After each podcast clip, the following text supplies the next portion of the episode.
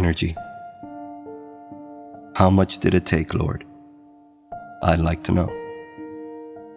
How much strength? How much will?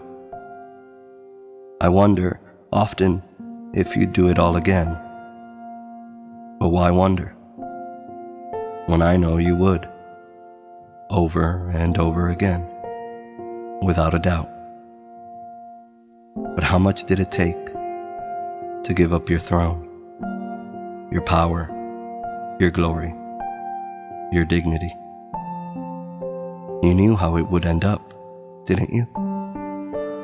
Of course you did.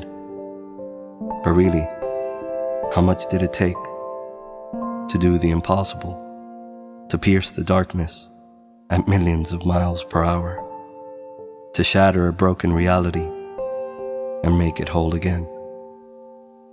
How much did it take, Lord, to descend on this pale blue dot, insignificant in the grand scheme of things, but significant in yours?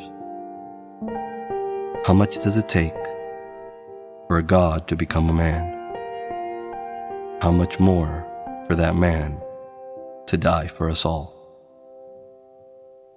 Philippians chapter 2, verses 6 through 8. Who being in very nature God, did not consider equality with God something to be used to his own advantage.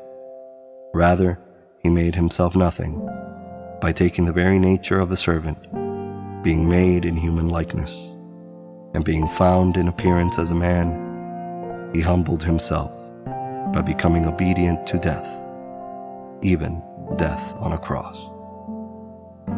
Thanks for listening. This has been More Than Sparrows. Music is by Blue Dot Sessions. Sound design and mastering are by Luis Cancion. New thoughts will be uploaded every Wednesday night. May God's wisdom guide us always.